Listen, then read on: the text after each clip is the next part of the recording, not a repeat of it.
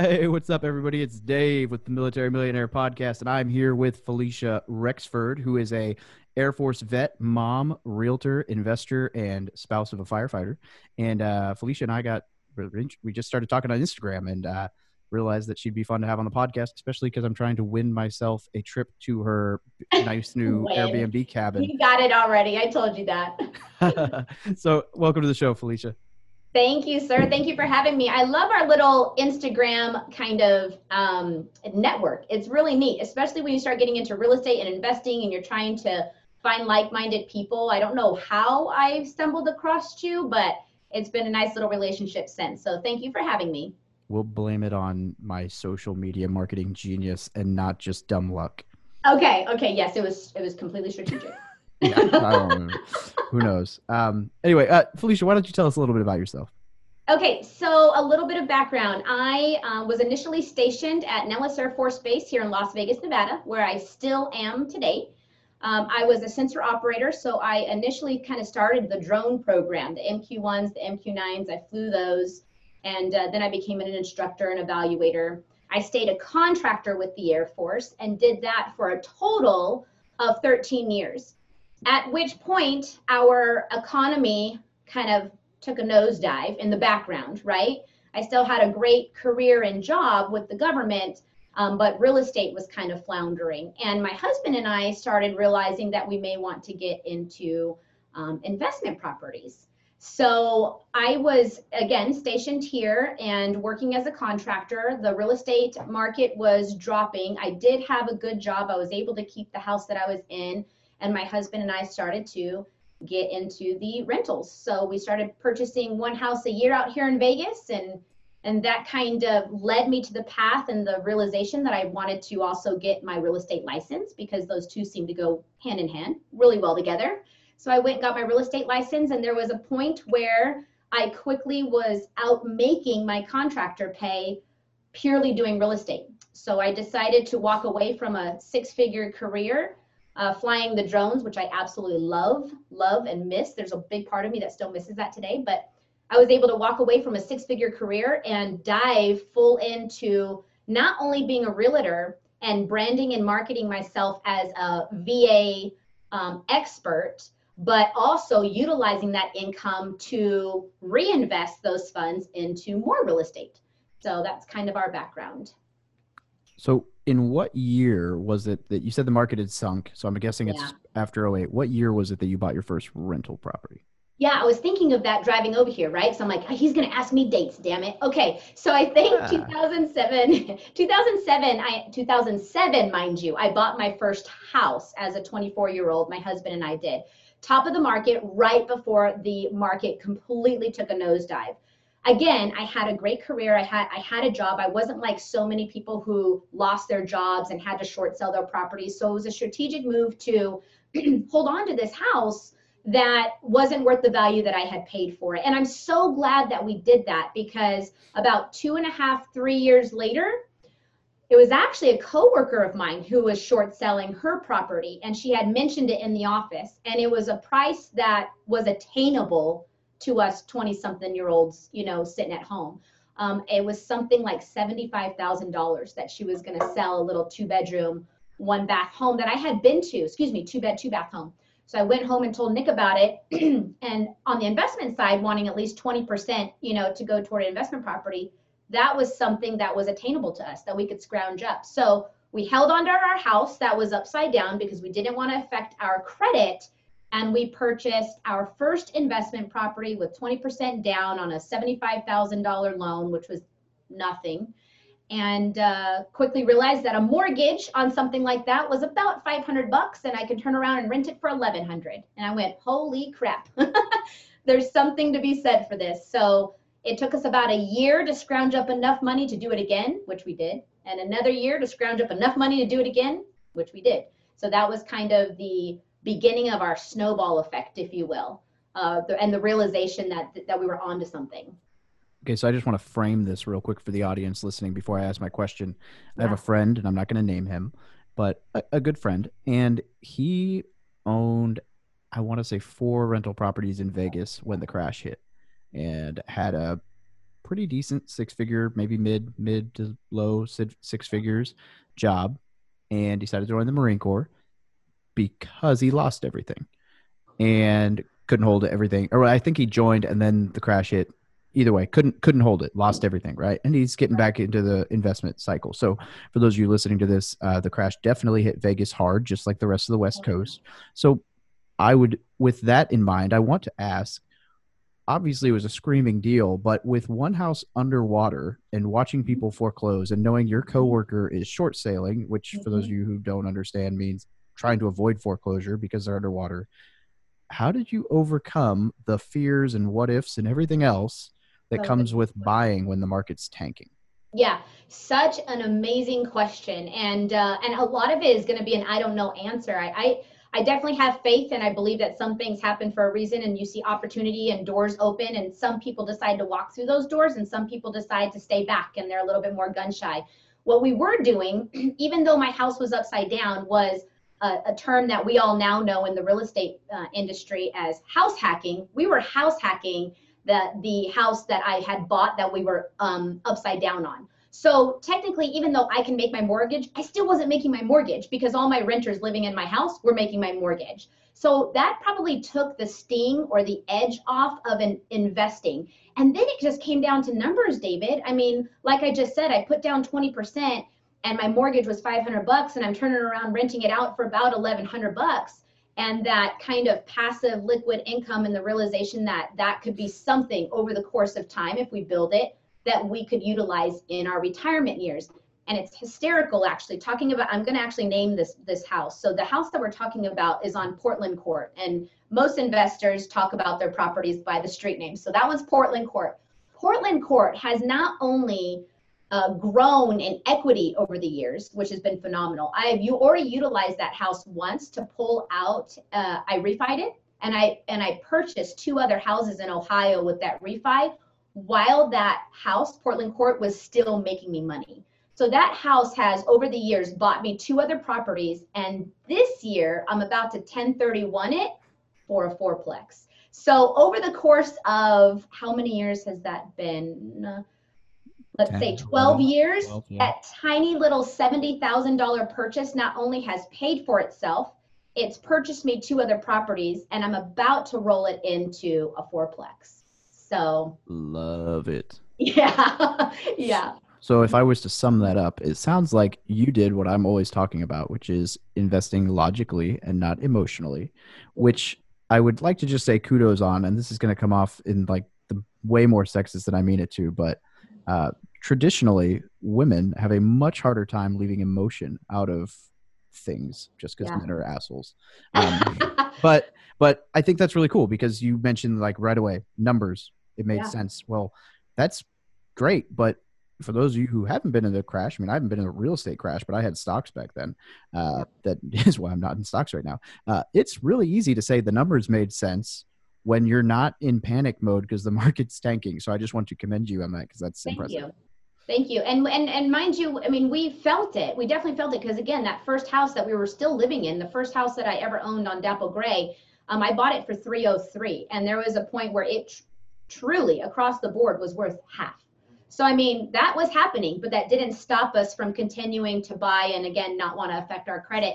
And I wouldn't change a damn thing because now looking back, I mean, all of those decisions have really catapulted our portfolio. And this year, actually, David, is probably going to be the biggest year yet for us because all of those purchases that I made 12 years ago now have a ton of equity in them. And now I'm about to play real Monopoly. I like it. Yeah. All right. So through the years, you've done one house at a time, uh, which is yep. awesome. You've done some rentals, and I know you have some Airbnb. So where where did you go from house hacking and single family rentals? Where what kind of uh, strategies have you transitioned to throughout the last few years? Yeah, so all of those. So again, house hacking before I even knew it was called house hacking. I was listening to a BiggerPockets podcast one t- one day, and they started using that term obviously all over the place, and I'm like, yeah, I just called it being cheap and wanting to rent out my houses, but apparently that's a thing. So we house hacked. We, my husband and I have been married for almost 15 years. We house hacked the first seven years of our marriage. And I love bringing that up to people now because it's funny. If I ask 10 people in a room, young, young, let's say airmen or military, you know, professionals. They're going to use their VA loan buying their first house.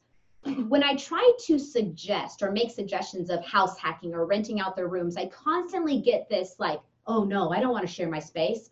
Oh my gosh, that sounds terrible. You know, all this stuff. And I just want to shake people. I'm like, you don't have kids yet. You don't have, you know, the baby waking up in the middle of the night. Do it. David, I house hacked my rooms and my couch. I'm not even joking. Like I was renting out my rooms for 500 bucks. My couch was 150. like I was, you know, I was doing it. So um, that is one thing that I would say don't shy away from. Yeah, it's not, you know, overly fun. Sometimes everybody wants their space. But for seven years, I was owning property and I was not paying the mortgage. Other people were paying down the mortgage. So that that was one avenue that we used. Obviously, we had the uh, traditional rentals, um, yearly leases on those things. Um, uh, when you're in real estate, deals are going to come up. It's just a matter of time on who you talk to, what you see on the MLS, finding them yourself. Because when you're truly in the real estate industry, it is all you almost eat, sleep, and breathe. I mean, at night, after I'm done with my clients, I'm still looking at property for myself. So, what got us into the Airbnb world was a flip deal that my dad, my dad's actually a realtor in um, in Victorville, California, and he had a deal that looked like it was a good little flip. And so we purchased a house in California. We put approximations, you know, on these numbers. I think we put about $30,000 into it. By the time we put that money into it, I could turn around, resell it, and make about 85 on it. So it was going to be a nice little flip.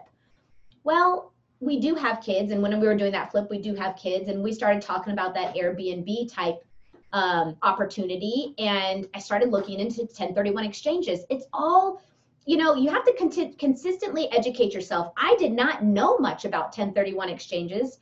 Um, so I went and took a class. My husband and I took a class. We started reading on it and went, dang, I can take that $85,000 profit and roll it onto a cabin that now I can utilize as a little vacation spot for my family that I now have and not pay taxes on one penny of those profits. So that flip is actually what got us into the Airbnb world. And that is the cabin in Duck Creek, Utah that we own. And I'm a huge proponent of house hacking. In fact, as we're recording this, I would imagine at some point I will feel my floor shake as one of the two different people who are checking into two different bedrooms in Airbnb in my house tonight show up. Uh, yes. Uh, and the reason they're able to do that is because my wife took a job back in Missouri for you know uh, probably half the year and so back and forth as i get ready to transition out of the military and she's literally living in an in-law suite in a barn across the driveway from our house because the house is rented and i was like nope it cash flows sorry if you're moving back yeah. that's great but you got to live for free yeah, you know, sometimes it's just a little bit of sacrifice for long-term gain. And if you can keep your eye on the prize, then these little sacrifices, they make sense. They totally make sense. Absolutely. Okay, so you got to real quickly touch on the cabin that I want.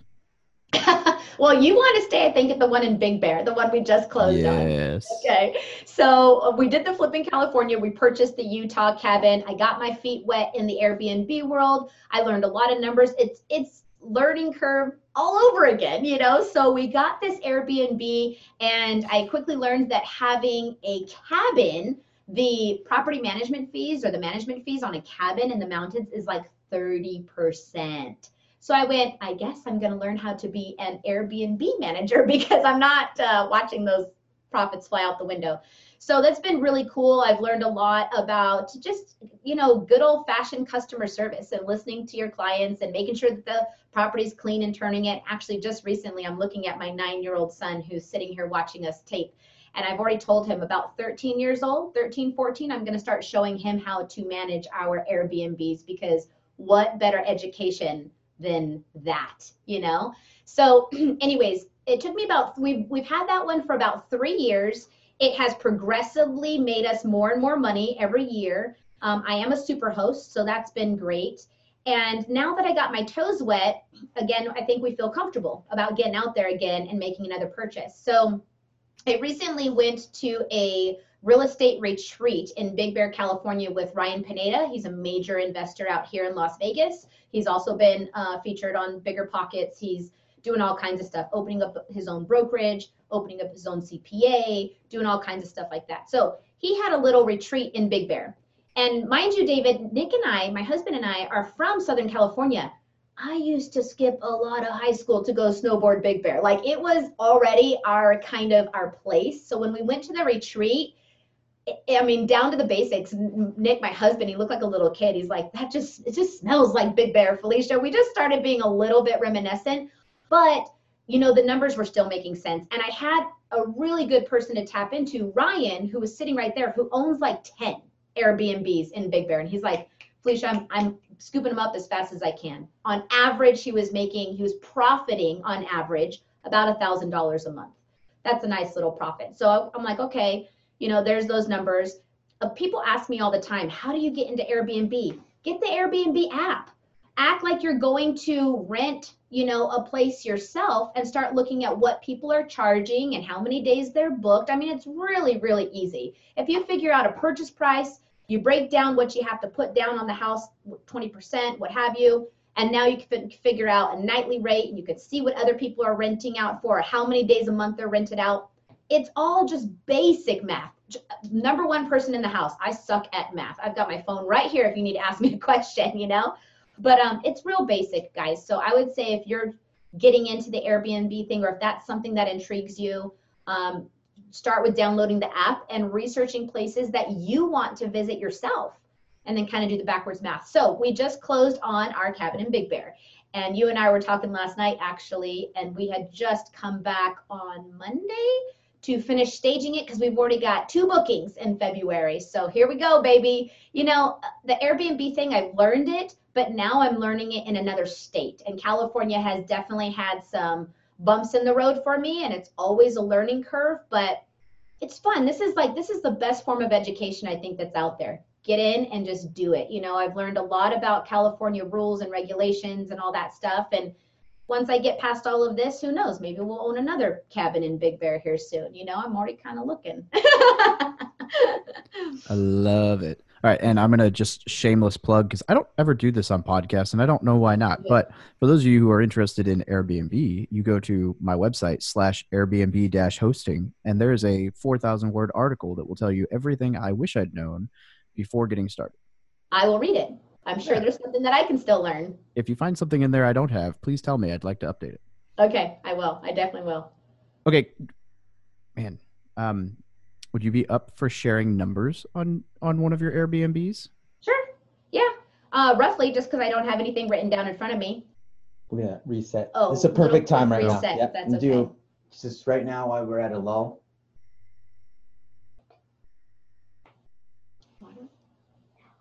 I yeah, see a tattoo that says create. Yeah. We're good? yeah, we're good. Sorry. Woo! All right. Okay. Sorry. There's water there. Uh, numbers. We're going to numbers. Yes, we're back okay. from the break. We're good? Oh, actually, hang on. While we're since we had a cut there, hey editor, uh, that's where you should put the mid roll. Perfect. Now we're good. Okay, so numbers on the Airbnb in Utah. I'm trying to I think. So to be quite honest, David, we've got I've got um, peak seasons and I've got lulls on both of the properties. So right now, yeah. my peak seasons in Utah are actually the summertime because that property is located right in between Bryce Canyon National Park and Zion Canyon National Park, and so I get a ton of hikers. Um, it's, again, it's been some, a pretty cool thing to witness. We have a lot of out of country clients that travel to the US to hike our national parks that are in our own backyard. So if you haven't been to Bryce, if you haven't been to Zion and you're living in the States, you need to get your butts out there because people are traveling from one side of the world to the other to hike our own national parks. So that was a really big learning curve for me where they're booking a week, week and a half because they're doing multiple hikes in both locations and they love our spot because it's right in the middle. So my peak season for the Utah cabin is the summer and the lull is the winter. I'm not super close to any slopes. We're about 45 minutes away from the slope. So the people that I get in the winter are families that just want to do some basic sledding, enjoy some nice snow, have Christmas in a cabin with some snow on the property, but not really people that are looking to be physical, like snowboarding and skiing and whatnot. Whereas the Big Bear cabin, I'm thinking my peak season's going to be skiing and snowboarding, and the numbers are telling me all of that. I mean, some of the prices that people were charging in Big Bear during the winter was just laughably disgusting. I mean, it was just crazy. So again, peak seasons kind of vary. Um, the Utah cabin, the first year I had 25 bookings. The second year I had 28 bookings. And in 2019, I totaled everything out. I was just under 40 bookings. So I progressively got better and better and better. Um, I have a lot of return clients. I am a number one fan on if you are a return client, I'm going to gift you whatever, a free night. You know, thank you for coming back. Thank you for my positive reviews. I'm all about that. I know a lot of investors are like, never, you know, do that kind of thing. And I'm the exact opposite. I, I just believe in that stuff. So the numbers have been really, really good. In three years, uh, we have paid, my husband and I were just talking about this. We had to pay the mortgage on that cabin, I think it was three to five times the first year. I haven't paid a mortgage on that cabin, slash, I've made money on that cabin since then. And now I'm actually utilizing that fund. So again, when you've got investment properties, something that you're going to want to learn, you want bank accounts attached to um, your individual properties. So you don't want to commingle funds. And so it's kind of fun to look at that. Um, that uh, what am I trying to say? Bank account, you know, for the Utah cabin, and realize how much money is in there, and then sit back and go, okay, what kind of upgrades can I do on this property with that account and that money that in turn is going to make me more money?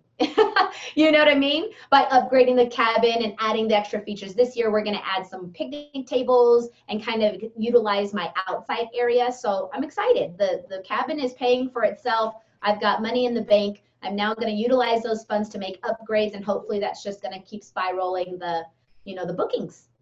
Yes, I'm a huge fan of rolling cash into your upgrades. For prime example, I waited almost a year to buy this microphone because I told myself that A, I wasn't going to pay full price, and B, I was going to let it get paid for by profits from either the podcast or the YouTube channel. And I made enough last month that I was like, oh, I get to buy my microphone. So it's so fun. It it's is. so fun when you see that money and, and and and another thing, you know, the Big Bear cabin that we just closed on. Um, we had other accounts, other rental accounts that you know when you see me out there shopping for all this stuff it's not coming out of falisha nick rexford's savings. You know we're not putting out our own money anymore. These properties are paying for themselves. So it, it, it only t- it's only a matter of time if you're smart with your money you know? And um, that that again the big bear cabin and all the the furniture and all the accessories and all the fun stuff it's been paid for from other accounts. So we're good so far yeah, yeah absolutely knock on wood that's definitely exciting yeah, yeah.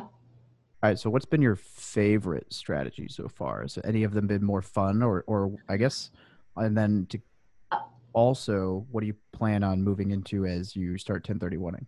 Yeah. So that was actually what I was going to say. I'm super pumped and excited. You know, it, we're in February. We're in the beginning of February. We are four weeks past everybody getting excited about their goals and writing them down and all this stuff. I'm still riding my high. and high. throwing them away. Nope, nope. I'm still riding my high because I told Nick a certain number of units that we wanted to get under our belt in 2020 and i think we're going to knock that out plus some in the first six months of 2020 and that's because of all of my properties that i've been sitting on in vegas and now the equity that is, is hanging over their heads accumulation just under $500000 worth of equity so all of those properties were 70 75000 80 $85000 properties that I was putting 20% down on, you know, during the um, crash. And I've held on to them. They've paid for themselves. They've made money. And now they've grown um, with equity. And I've got a ton of equity in these things. So 1031s are really exciting and fun to look at because you can combo that money to make big purchases or I can sell one of the houses and 1031 that you know chunk of equity into what I'm looking for is is multifamily. I want a bunch of multifamily, and I'm looking at making some out of state purchases. And I'm going to utilize all these houses in Vegas.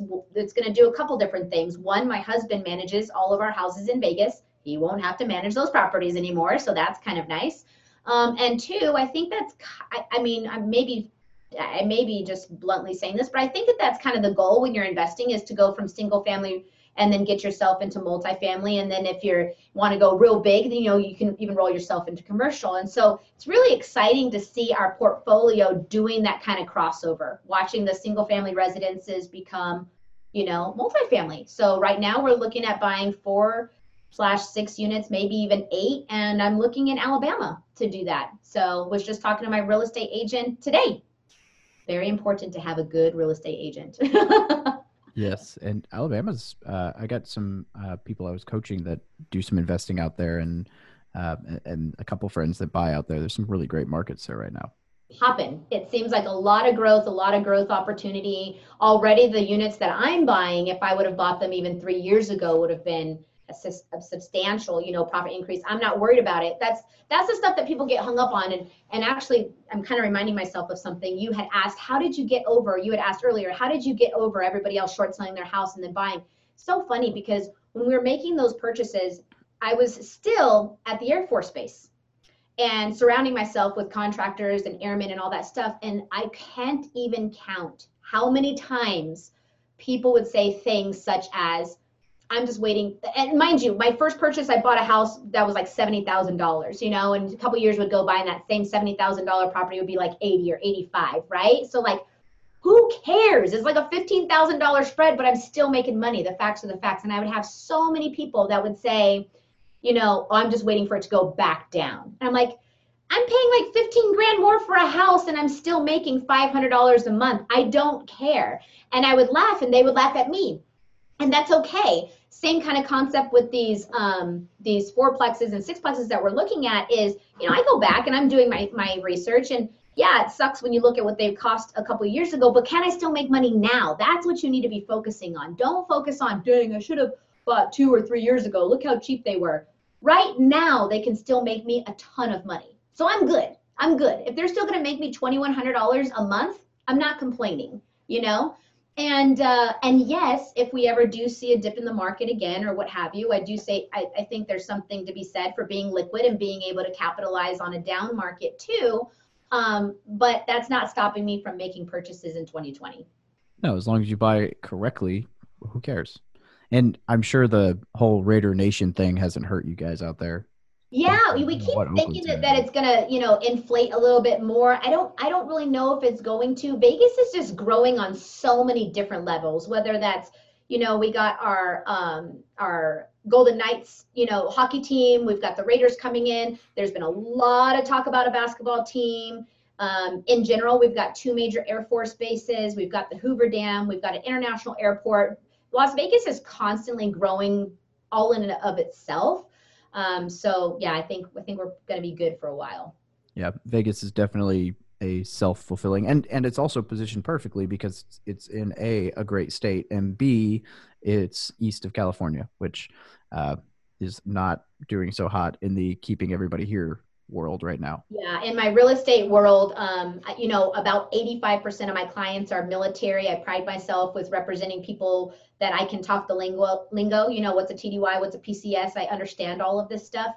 Um, LES statements, you know, it goes on and on and on. But the other big chunk of our clientele are people coming over from California retiring. So we've got a huge retiree movement realizing that they can buy a ton more here in Vegas for a lot less, a lot less taxes. So, you know, that's, yeah, that's a really, really big movement as well, just on my real estate side.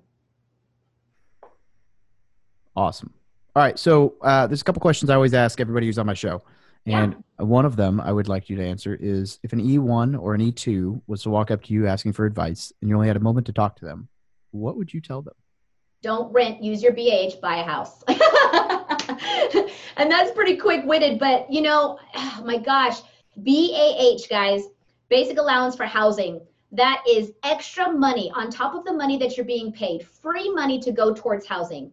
When you rent, you are electing to take that money and pay off another person's property. So, literally, think of it like this. If you can see my hands, I'm taking from the right and I'm handing to the left. I'm taking my BAH and I'm going to hand it to somebody else and let them pay off their house. And right now, my numbers in Vegas, and I don't, and I don't know every single market, but I can tell you right now in Vegas, I can stand in front of, you know, like you said, an E2, E3. Look at their BAH. Let's say they're married, they're making about fourteen, fifteen hundred dollars a month, and they want to rent a fourteen to fifteen hundred dollar a month um, house. And right now, I can get them a three bed, two bath house, even brand new. There's so many different programs and things going on out there. I can get their closing costs covered. I can literally get them into a house for less than it would cost them to rent. So right now they're coming in with first and last month's rent. They're, you know, making their $1,500 a month mortgage.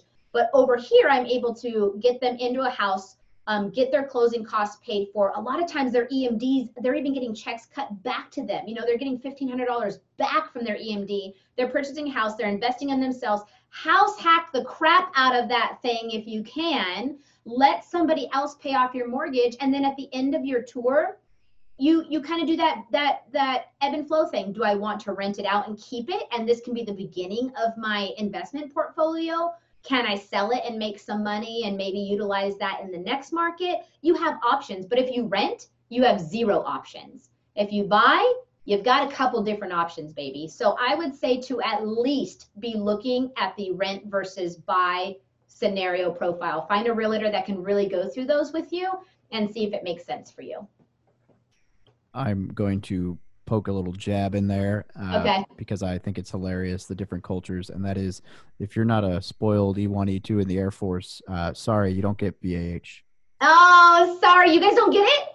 You guys no, Marines for, don't get BAH. For Marines, you have to either be a E6 or married uh, with extenuating. Okay, so that was totally like an Air the, Force plug then. if, the, uh, if the barracks is uh occup- you know if the occupancy is high or whatever then you can get it earlier. I've seen e4s get it. Um but generally speaking yeah e- i mean i didn't get it until i was at e5 on recruiting. Um and i know I, I i know i think there's some ways the army can but i don't the navy's the same as we are. Uh i think it's just the air force that it's like Oh, yeah, sure. That was my Air Force pl- Air Force plug, and I didn't even know it, David. yeah. yeah. I'll give it to you. I'm still happy okay. with my decision. Okay, I still love you. yeah, I mean, hey, I would have used that money terribly if I was able to use it at that age. Absolutely. What's your next question? You said you always ask these two questions on the podcast. Yeah, yeah. Well, there's a yeah. So there's a few. Uh, one is what is the one resource, book, course, website, whatever that you would recommend to anybody getting started in real estate? Ah, oh, one resource book in just real estate. So I brought all of my books, but one resource. You can name more than one if you want to. I'm not going to stop you from giving more tools. Real estate, and mine is always mindset. So I love freaking mindset, motivational books, um, go get them books. You can do anything. You can reinvent yourself books. Like that's like my jam. So, real estate books, you know, when I reinvented myself from um, a contractor with the Air Force to a real estate person trying to kind of um, make my name, make my brand know, because you got to realize my real estate career is now funding my investments, you know, so that was major for me. Um, I would say one of the really good ones was How to Win Friends and Influence People from a from uh, Dale Carnegie from a business standpoint and that was and there's so many like key fundamental concepts in that book that i genuinely in my gut just believe in from a moral ethical you know standpoint that i have used to catapult my business. And and now i'm one of the top 100 agents in las vegas out of 15000 so i'm doing well for myself. So i would say that's a good one. And again you said you know main contact for real estate. I'm kind of sidebarring here. Um, but there's some other ones that I've really liked, like Fierce Conversations. That's going to help you with the negotiation strategies by Susan Scott. The Energy Bus by Jon Gordon. That is a book that is probably going to forever stay in my top three favorites because it's a mental game. You know, it's find your strategy, find your thing in life, you know, drive your bus, let people get on your bus that are going to help catapult your business and people that aren't, get them off your bus, man. Like, don't let them suck your energy how many people have you ran into, David, that have not thought that you were going to be successful on a podcast or don't believe in real estate? I mean, how many people do you nudge and rub elbows with daily that aren't on your bus? None. Everybody loves me and everything I do. Oh, I'm sure. I'm All sure. my haters who are listening don't make it this far, so they won't disagree with me. Right? They probably won't even listen to you. So, um, so yeah. So I would say, you know, that's a really good one because it's just all about mindset. So not really uh, one to say, you know, go to this, you know, site for real estate. Uh, you know, podcast. Let actually let's come back. You did you said books, but I'm going back to podcasts. You know, BiggerPockets. I'm a, a mega fan. If Nick and I are doing two, three hour, four hour long drives, we're either listening to you, David, from military Woo! to or BiggerPockets or the real estate guys. These are people that are opening up their homes, opening up their mics, and just talking to people like me, you can read a book for hours on end, or you can listen to a 30 minute podcast and just gain so much information. So I would say, if you're not a big reader, even start with those podcasts. That's going to be really, really informative. You're the second person this month. Well, I guess it was technically last month now who's recommended Fierce Conversations to me. So I think that's, in fact, the first person. Uh, I don't know if you know who Shelby Osborne is, but yeah, she yeah. Uh, she recommended it and I had uh, several level, seven levels of communication in my audiobook, and somehow I thought that's the one she recommended. So I like tagged her in Facebook. I was like, "Wow, you're right. This is a good book," and she's like, "That's not the book." Like, oh man! So now it's There's back on my list. Conversations will get you to those uncomfortable positions about honesty, you know, and getting to getting you where you need to be by being um, being really honest with you know those conversations that you have to have from a business standpoint, real estate standpoint, relation standpoint, everything really.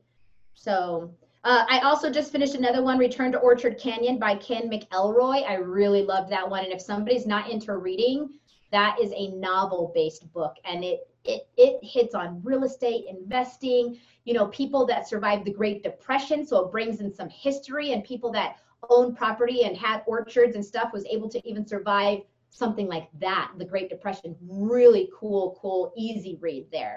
I uh, I pre-ordered the audiobook when I saw it on your story yesterday. I loved it. I really, really loved it. And I just started uh, Can't Hurt Me by David Goggins, who lives in Las Vegas. So I can't wait for that one. That's a good one. All right. Before we wrap this up, is there anything you'd like to add? Any parting advice or big ideas? parting advice or big ideas. Um, you are probably your biggest boundary in life, whether that's real estate, real estate investing, or what have you. Don't get caught up in your head. Get out there, make some actionables, do it, get people on your bus that believe in you and and yeah, execute. Where can people get a hold of you? Instagram, Falisha underscore Rexford. Uh, my email address is mrs.rexford.realty at gmail.com. That's a good one. Um, and Facebook, I've got my business page under Falisha Rexford and the Rexford Group. You said mrs.rexford.realty? Or yep, at realty? this is mrs.rexford.realty at gmail.com. Awesome. Falisha, thank you so much for joining us today. Thank you so much, David. Talk to you and later. And I can't wait to stay in your cabin. you got it.